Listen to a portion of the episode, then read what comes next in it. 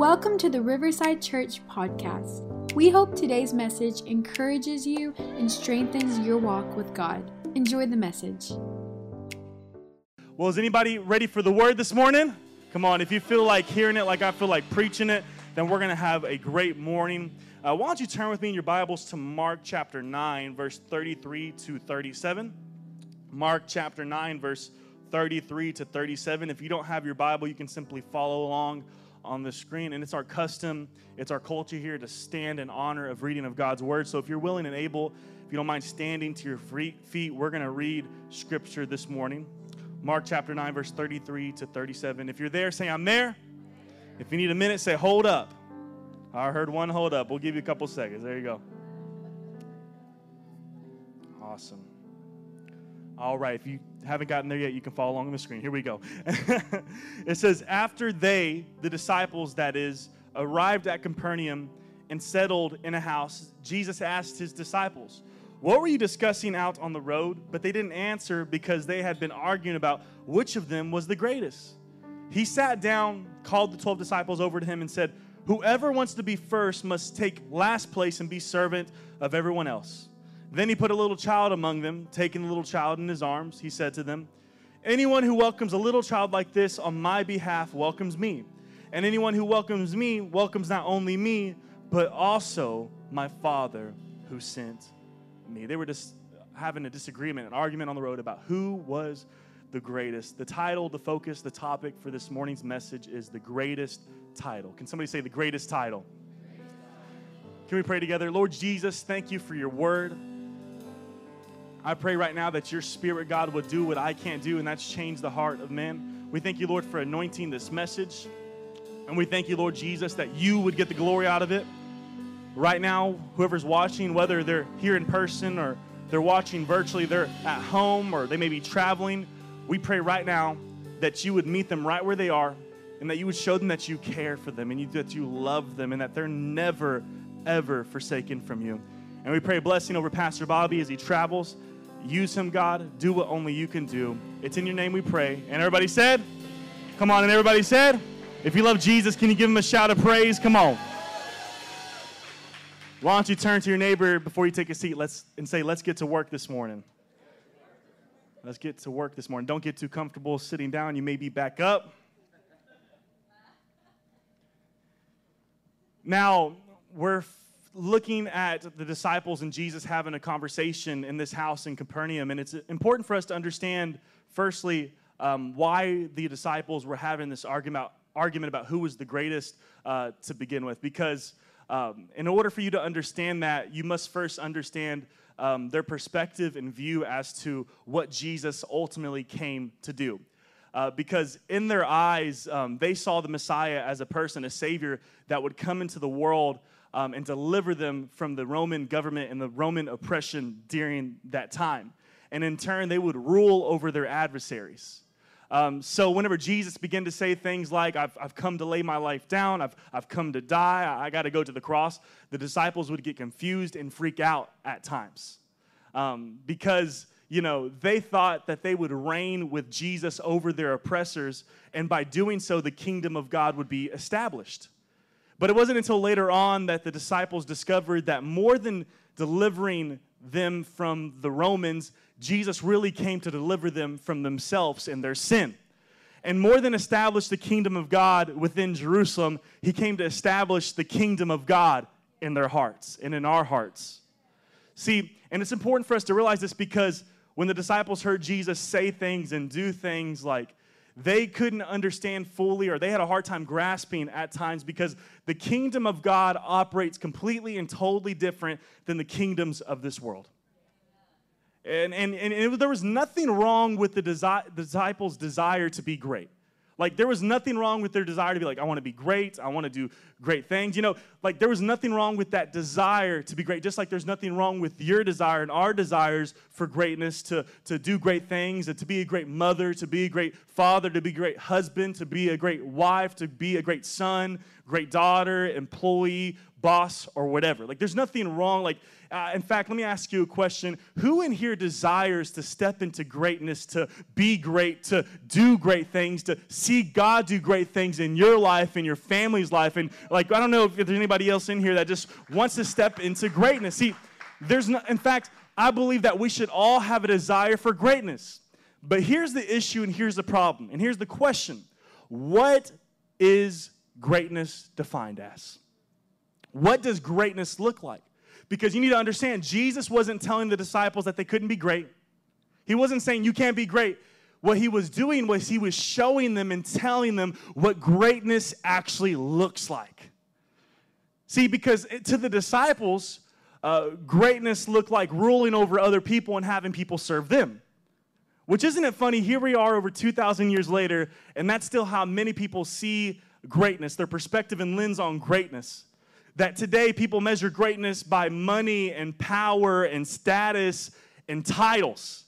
And where other people will even look down on other people or treat other people differently depending on where they are categorized or what class they fall into or what rank they have when it comes to whether it be economical or whether it be social.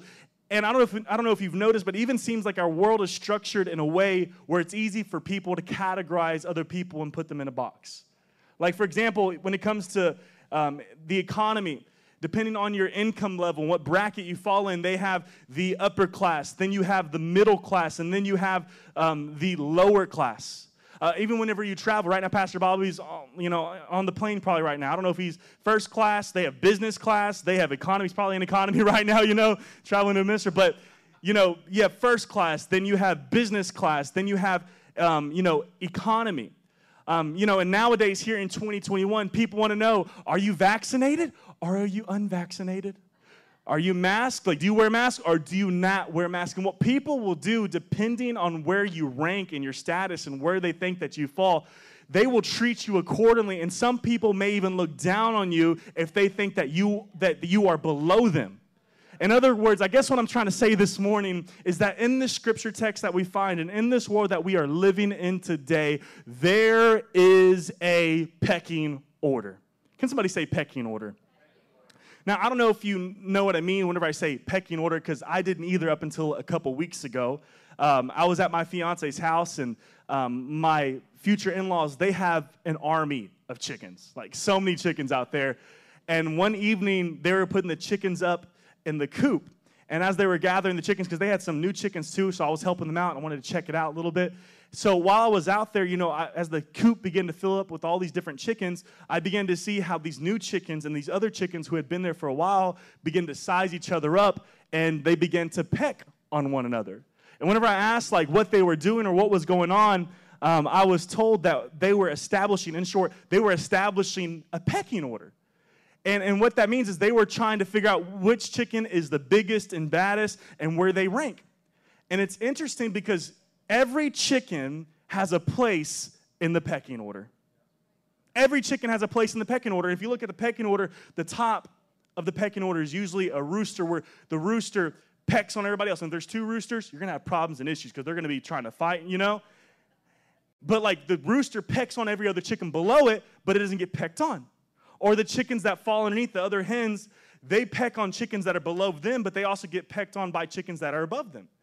But then on the lowest part of the pecking order, there's a chicken that every other chicken pecks on and picks on and bullies, but it doesn't peck on anything else. You know what I mean? And it's it's interesting because the pecking order affects every aspect of a chicken's life. Like, for example, the chickens at the top of the pecking order, they will usually eat more, they'll drink more, and they'll be the, they'll be the first ones to get dibs on where they want to sleep, where they want to perch, where they want to roost. Um, but then chickens lower on the pecking order, they usually have to wait to eat or, or, to, or to drink, and they will get pushed aside by other chickens. And if you're a lower ranking chicken, you don't want to try to eat before a higher ranking chicken because more than likely you're going to get pecked, you're going to get jabbed. They want to put you in your place, they want to teach you a lesson. And it didn't take me long to discover and find out which chicken was the lowest in the pecking order at the Adams house. It didn't take me long at all because a while back they were gifted this unique chicken called a silky chicken. Can somebody say silky chicken? Now, I don't know if you've ever seen a silky chicken before, but they are fluffy and they are funny looking. You know, not only is Silky the name of the breed, but Silky's also the name that the, the Adams named that chicken. And it's wrapped in this unique coat um, and it, a fur and everything. And don't worry, like she's super friendly. She's a people person. In fact, I think that she thinks she's like a, a dog or cat, a household pet. We got her up here right now. This is Silky, y'all. Isn't she funny? She's so cute. So this is Silky right here. So Silky, Silky is at the bottom of the pecking order in her flock. And here's what I noticed whenever Silky um, came into the coop, like you could immediately tell that she was the underdog because she ran into the corner, hit her head in the ground, and every once in a while a chicken would come, peck it, and keep on moving forward. And like Pecky, like they just peck Silky, and Silky's okay, like Silky didn't fight back, but she's at the bottom of the pecking order. And whenever it came time for Silky to sleep and find her spot, I watched her find her little spot on this piece of wood on this two by four, and she got all nestled up. She got all comfortable, and she looked so cute. Then, bam, rooster sits right there next to her, and immediately she puts her head underneath the board, and that's where she's at the whole time. And every once in a while, the rooster will like, you know, and pecking, you know, it, there was a pecking order. I felt so, I believe that Silky's, she's still growing, she's still maturing, everything. I don't believe you're going to be at the bottom of the pecking order that much long, Silky. Hang tight, stay, you know what I mean? Come on, guys, put your hands together for Silky. As well as my beautiful fiance, Brooklyn, getting some brownie points right now. Why do I share that with you this morning? Why do we bring Silky on stage? Is because I want us to understand and I want you to visually grasp how our world often operates today. Because I don't know if you've noticed, it seems like constantly people are sizing each other up. They want to be great. They want to be dominant. They want to find their place in the pecking order. They want to be greater than this person and be greater than that person. It reminds me of chickens. Like, no wonder Jesus even compares us to chickens. I don't know if you've seen this before. In Matthew chapter 23, verse 27. Check this out. Matthew chapter 23, verse 27. Y'all got that, y'all? Matthew chapter 23, verse 27. Jesus says, O Jerusalem, Jerusalem, thou that killest the prophets and stonest them which are sent unto thee, how often would I have gathered thy children together, even as a hen gathereth her chickens under her wings, and ye would not. What an interesting comparison. That Jesus said that he longed to gather his children as a hen gathers her chickens, but because of our stubbornness and because of our selfishness, or because of Jerusalem's stubbornness and Jerusalem's selfishness, they would refuse to submit. You know, I was reading an article from a veterinarian who specializes in chickens, and they wrote that chickens are a lot like rambunctious three year olds where everything revolves around this me, myself, and I. And isn't that exactly what we see begin to take place in the life of the disciples when they're arguing about who is the greatest, who is on top? They didn't even think about the mission of Jesus. What they were thinking about was themselves. What can I get out of it? What position can I have? That's what they were thinking about.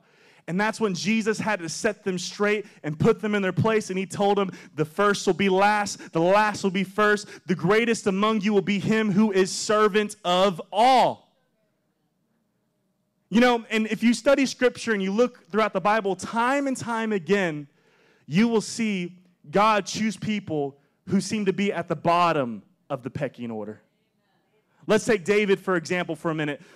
David, he was a little ruddy shepherd boy, the youngest of his seven brothers, at the bottom of the pecking order. For whenever the prophet Samuel came to select one of Jesse's sons to be king and anoint them, led by God, whenever he came there and he met with Jesse, guess what? David was out in the field. And even Samuel, when he looked at Jesse's sons, he said to himself and thought to himself, Oh, surely one of these men are, are called to be king because they're handsome, they're tall, they got it going on. And that's when God had to tell the prophet Samuel, Samuel, don't be deceived from outward appearances because man looks at the outside, but it's me who looks at the heart. And God said, None of these men are it. So prophet Samuel goes to Jesse and he says, Jesse, do you have any more sons? And Jesse says, Yeah, you know, I got, I got one more son, but right now he, he's out in the field. He, he's taking care of the sheep right now. So Jesse sends for his son David. So David walks in, and when David gets seen by Samuel, God speaks to, to Samuel, and he says, That is the one I've chosen. He will be the next king of Israel, he will be the next king of Jerusalem. Think about this a lowly shepherd boy. Shepherds during that time were on the lowest, one of the lowest parts of the social and economic scales. But whenever God looked at David, he saw his heart, how he was a man after God's own heart, how he had a servant's heart, and if it was required, he would be willing to lay his life down for the sheep. Yes, he made mistakes, but guess what? David was humble and he knew how to repent. And Jesus tells us in Matthew on the Sermon on the Mount, he said, Blessed are the meek, or in the other words, the humble, for they shall inherit the earth. You know, no wonder God had to humble, think about this, no wonder God had to humble Peter the way that he did before he could use Peter the way that he wanted to.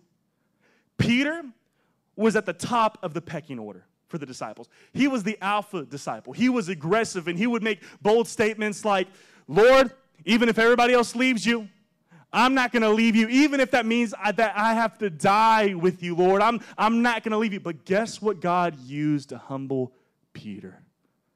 A rooster.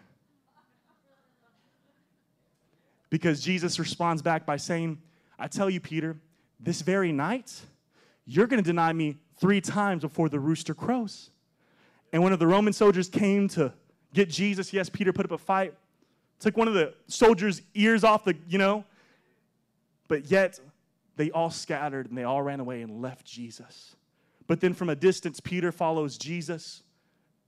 And he follows Jesus from a distance and he's looking at Jesus. People look at Jesus being bound up, being taken to, to go to to be judged and eventually to go to the cross. And they look at Peter and they say, Hey, hey, weren't you one of his disciples? You were one of his fault. You know him, don't you? And three times Peter denies knowing Jesus. One of the times around a fire to a servant girl. Peter couldn't even acknowledge that he knew Jesus to a servant girl. And the scripture says that after he denied him three times and the rooster crowed, that Peter looked at Jesus.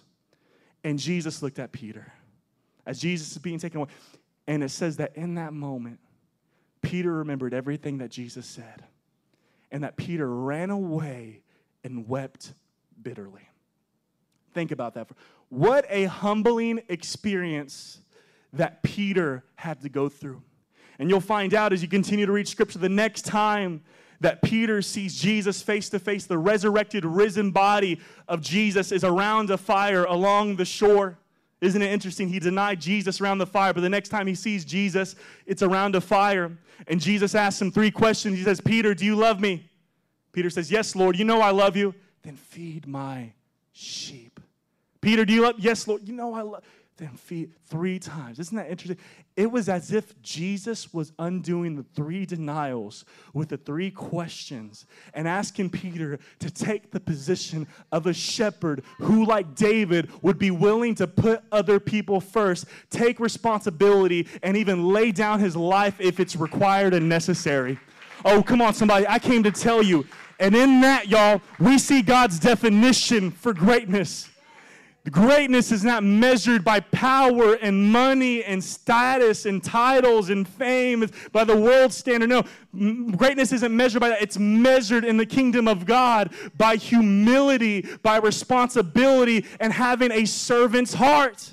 And the same Peter who denied Jesus three times would be the same Peter after this moment who would stand on the day of Pentecost and preach about Jesus and what he came to do and what he came to accomplish. And in one day, 3,000 people gave their life to Jesus. This same Peter all that transpired and came out of a humbling experience that Peter had to go through to make him realize that it wasn't all about him, but it was all about Jesus.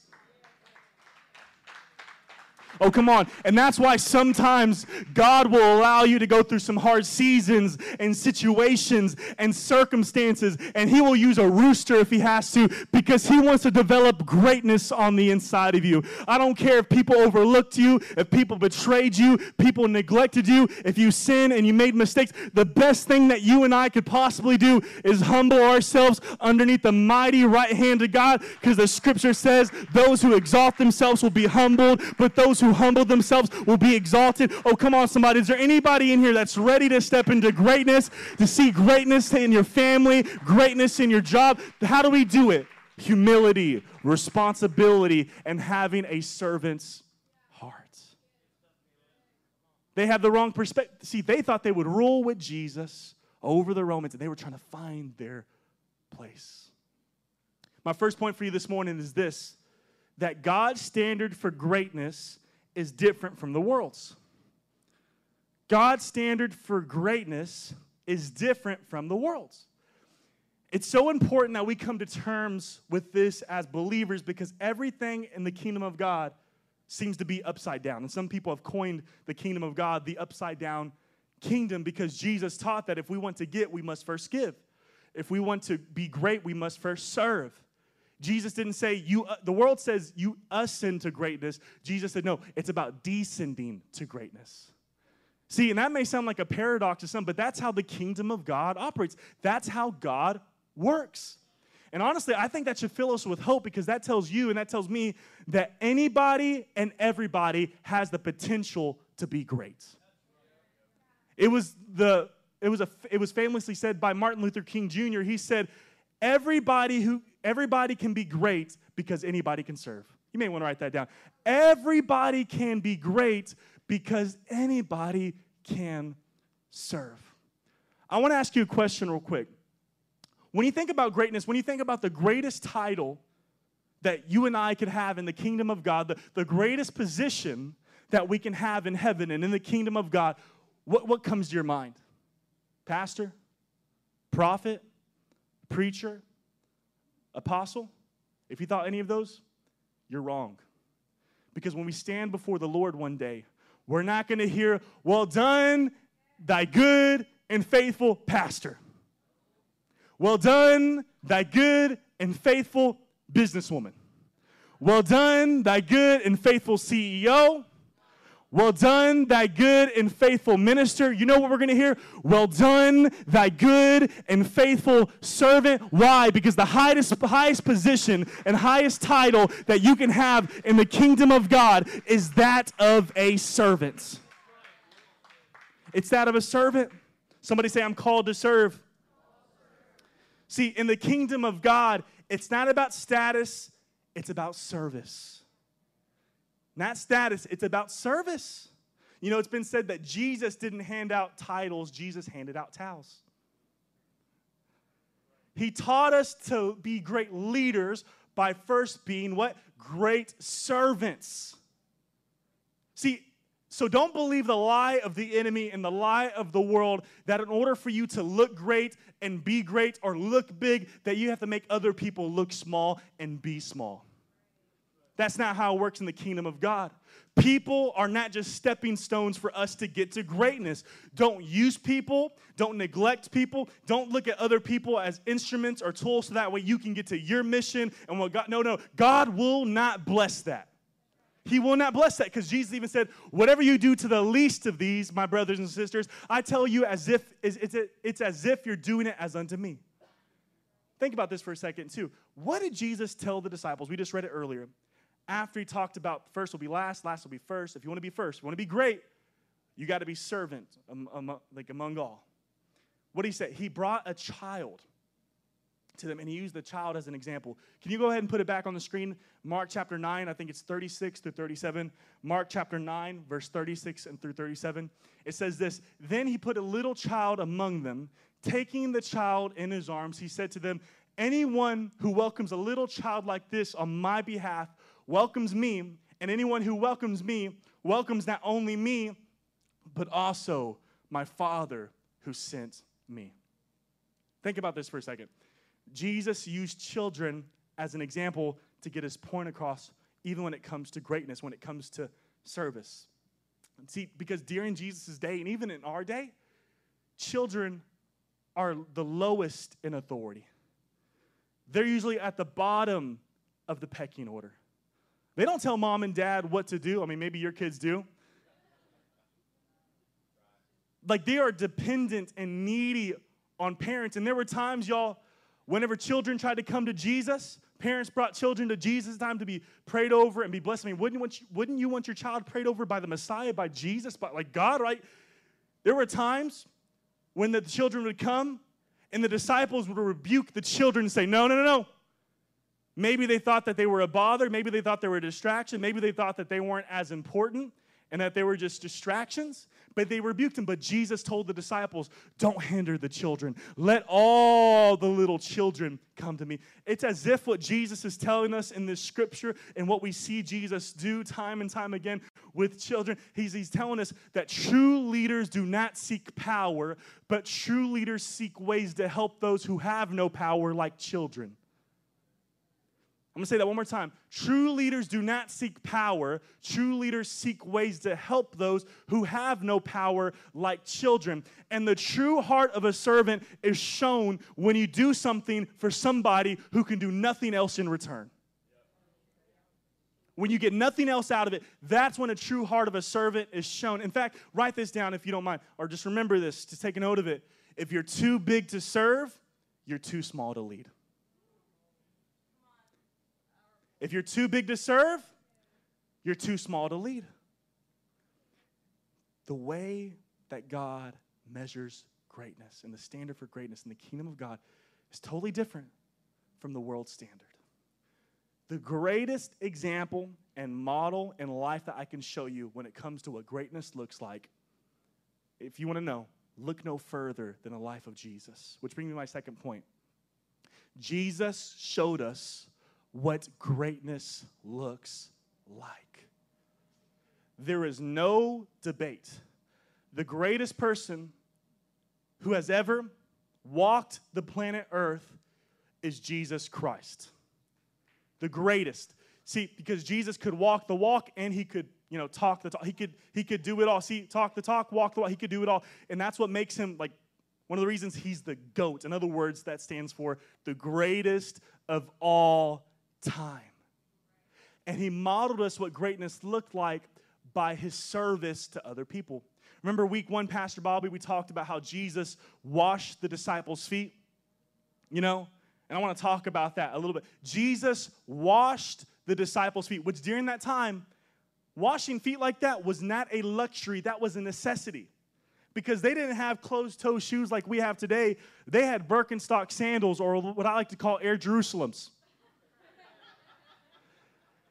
And whenever you went into high income households, they would usually have a servant place right there, typically and usually right there, that would wash any dirt, dust, or even feces that you would have tracked in from walking on the street. Because remember, they transportation was animals. Or even in the countryside in different areas, you would walk in, you'd have them wash your feet, you would go and sit down. And can you imagine walking into the, the room and there's nobody there at the door. They all had dirty feet from traveling and from they did a lot of traveling. They did a lot of walking. And guess what? The lowest position of a slave or of a servant during that time was washing feet. And Jesus uses this before he goes to the cross to show the disciples what greatness looks like and what a true leader does. Because Jesus got down and he washed the disciples' feet. Because if serving is beneath you, then leadership will always be beyond you. See? If serving's beneath you, leadership will always be beyond you. Anybody get what I'm saying so far this morning? Serving's beneath you. See, in Jesus, there was no job, there was no task, there was no responsibility, there was no service too low for Jesus Christ. Jesus, you know, he would notice nobody else even probably thought about it. Some people were like, man, my feet stink. They're a little dirty right now. Can you imagine Jesus Christ, the Son of God? God in the flesh, the same hands that hung stars into existence are washing your feet. He took the lowest position and lowest level. But I think that the greatest act of service that we find in Scripture that Jesus ever performed, where he descended, was found in Philippians chapter 2. If you don't mind putting that up, y'all, Philippians chapter 2, I believe it's verse 5 through 9.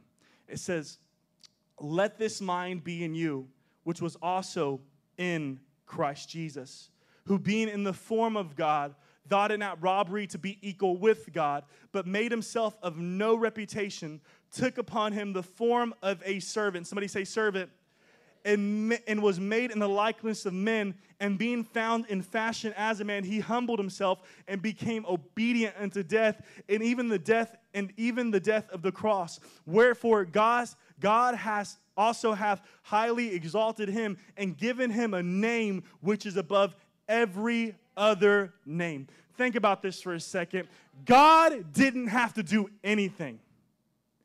But yet, when God saw the need and depravity of humanity and his loving kindness, he came into the world, took on flesh and bone, and he took on the form of a servant. And he did us the ultimate service by dying on the cross over 2,000 years ago. Oh, come on, somebody. He did you a service, he paid the debt. We, we had a debt that we could not pay. Jesus paid the debt. He, he paid all. So I'm telling you right now, heaven went bankrupt to set you free, to see you saved, to see you even in this building right now. And guess what? We are called to follow the life and example of Jesus Christ by serving other people. In fact, let me, let me submit to you. I believe that we are almost, we are like most like Jesus when we serve other people. When we take on the form of a servant, like we're becoming most like Jesus, you know? Because you have to understand by serving people, what you're doing is that you are ultimately serving God. And you have to have the right heart. And Pastor Bobby's going to talk about it next week, talk about the servant's heart. You have to have the right heart. You have to have the right motive. You have to have the right intention. And you have to have the right reason that you are serving. We do not serve for the applause of man, we serve for the cause of Jesus Christ. Somebody say this with me. My reason determines my reward. One more time. My reason determines my reward. I want to back this up with scripture. Matthew chapter 6, verse 1 through 4, Jesus talking. He says, Watch out. Don't do your good deeds publicly to be admired by others, for you will lose. Somebody say, lose. The reward from your Father in heaven. When you give to someone in need, don't do as the hypocrites do, blowing trumpets in the synagogues and streets to call attention to their acts of charity. I tell you the truth, they have received all the reward they will ever get. But when you give to someone in need, don't let your left hand know what your right hand is doing. Give your gifts in private, and your Father, who sees everything, will reward you. Oh man, and the same application could be said for prayer. Jesus said, Don't be like the hypocrites that speak eloquently and loud and do all these things to be seen by men. That's their reward. But whatever you do in private, God will reward you openly. So, why do we serve? We don't serve so that way we can be seen as great in the eyes of man. We don't serve to impress other people. We don't serve because it's a competition. We serve because Jesus Christ first served us. That's why we serve. Your reason determines your reward. It's so important to have the right heart, the right method, the right, re- right reason. Can you imagine standing before God one day and serving? Maybe even being on a public platform and preaching, serving. And whatever, and it's not just, this isn't just ministry, y'all. We, you have, a, everybody in this room has a ministry. But can you imagine standing before God one day and doing a number of different things for the Lord, but nothing really to show for it. No reward. Why? Because you had your reward here on earth because it was the wrong intention, wrong motive, and wrong reason. Your reason determines your reward as a servant. Alicia, you can go ahead and come up. It's a shorter message, y'all. Was anybody blessed by this morning so far?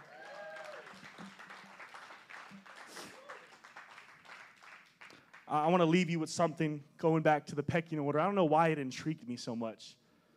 Just the whole chick, I had no idea that existed with chickens. They had their own pecking order and everything. Like, but as I was praying and preparing and doing some research and, and some studying, um, I came across a study that took place related to the pecking order of chickens. And what they would do is in this experiment, y'all get this, get this.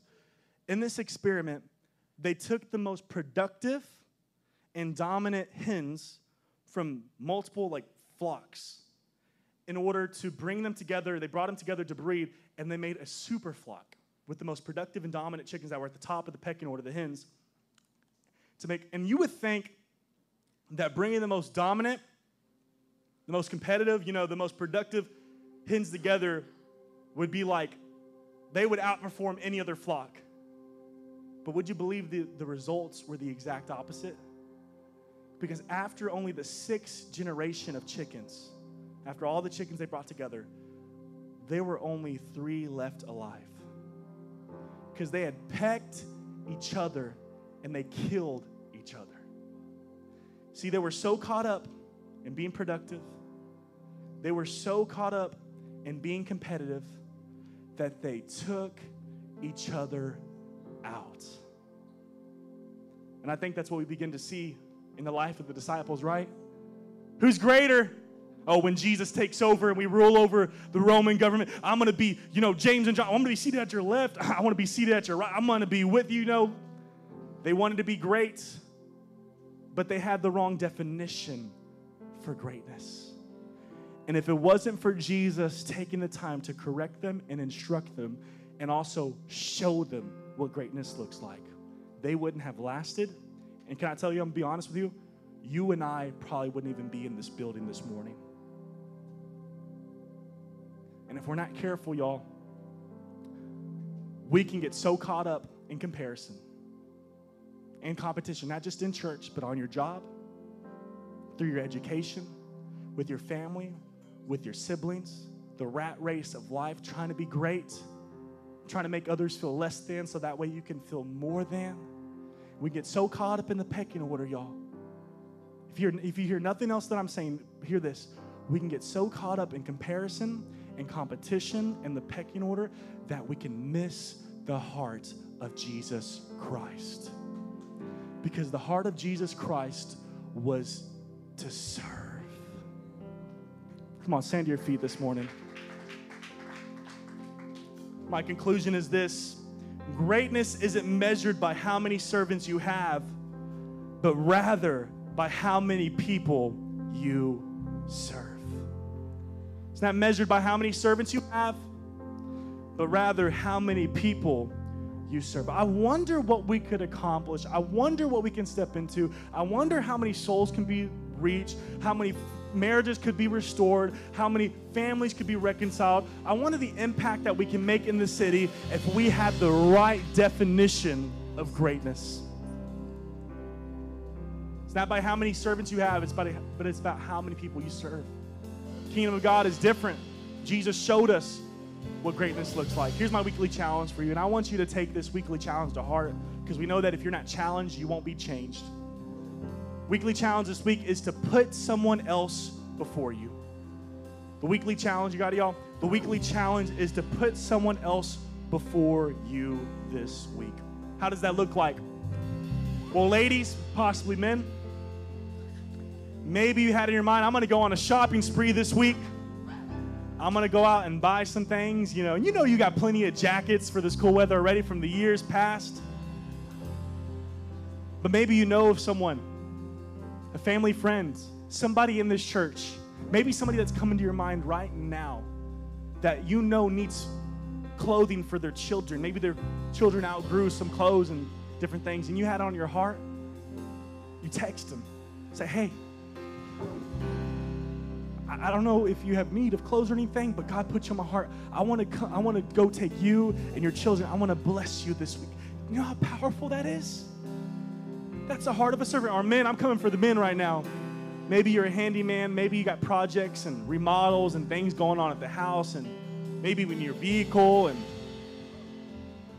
maybe this week you, you have a neighbor, a widow, somebody elderly that you know maybe has some things going on, and you maybe you've talked to them, maybe a family friend, you know has some issues with their plumbing or issues with different parts of things that are falling apart, but you decided, you know what, I'm gonna postpone this project and I'm gonna go and serve them and love them. Here's how we do it we do it with the right intention and with the right reason to bring glory to Jesus Christ and to simply lavish people with the love of God. See, I've learned that some of the most miserable, petty people in life are people where everything revolves around this me, myself, and I. But you want to step into joy? You want to you want to have the joy of the Lord? I've heard it said like this. Joy can be said as an acronym. Jesus is first, others second, and yourself last. Jesus first, others second, yourself last. I'm telling you right now, if we want to be great, if we want to be a great church, if we want to step into everything that God has for us, starts following the life and ministry of Jesus. Every head bowed, every eye closed. Thank you, Jesus. I feel your presence in this building right now, Lord. Ha. I believe that selfishness and greed that has gripped the heart of your children for so long that those things are beginning to fall off and fall under the weight right now in Jesus' name. Come on, I pray over you. And maybe in this moment, you've never accepted Jesus Christ as your personal Lord and Savior. You never repented of your sins. You never took that first step. Believe that Jesus is who He said He is, that He died, that He rose, this is the perfect opportunity right now to say, Lord, forgive me. Lord, I repent. Lord, I'm sorry. I believe that you are Lord. Come on, I accept the free gift of salvation in your own way right now. Make that declaration. I'm going to pray over you right now as well. Everybody underneath the sound of my voice. In Jesus' name, I thank you, Lord, for moving on the hearts of people, God. Let us be people that are servants, God, where we stand before you, Lord. We hear those words, well done, thy good and faithful servant, God. Move on our hearts. Let us be moved by compassion, God, with no strings attached, God. Even in the lowly people, the people that seem to be on the bottom of the pecking order, God, right now in Jesus' name, we thank you, Lord, for moving. Build strong families, build strong marriages, build, God, right now. This is your church, Lord Jesus. Do what only you can do, God. We will be people that are generous. We will be people that are faithful. We will be people that are loving. We will be people that are kind. We want to be everything that you've called us to be, and we will step into greatness right now in Jesus' name. If you believe that, can somebody say amen? Thank you for listening to today's message. If you liked what you heard, be sure to subscribe and share it with a friend. For more information about who we are, visit riversidechurchtx.com.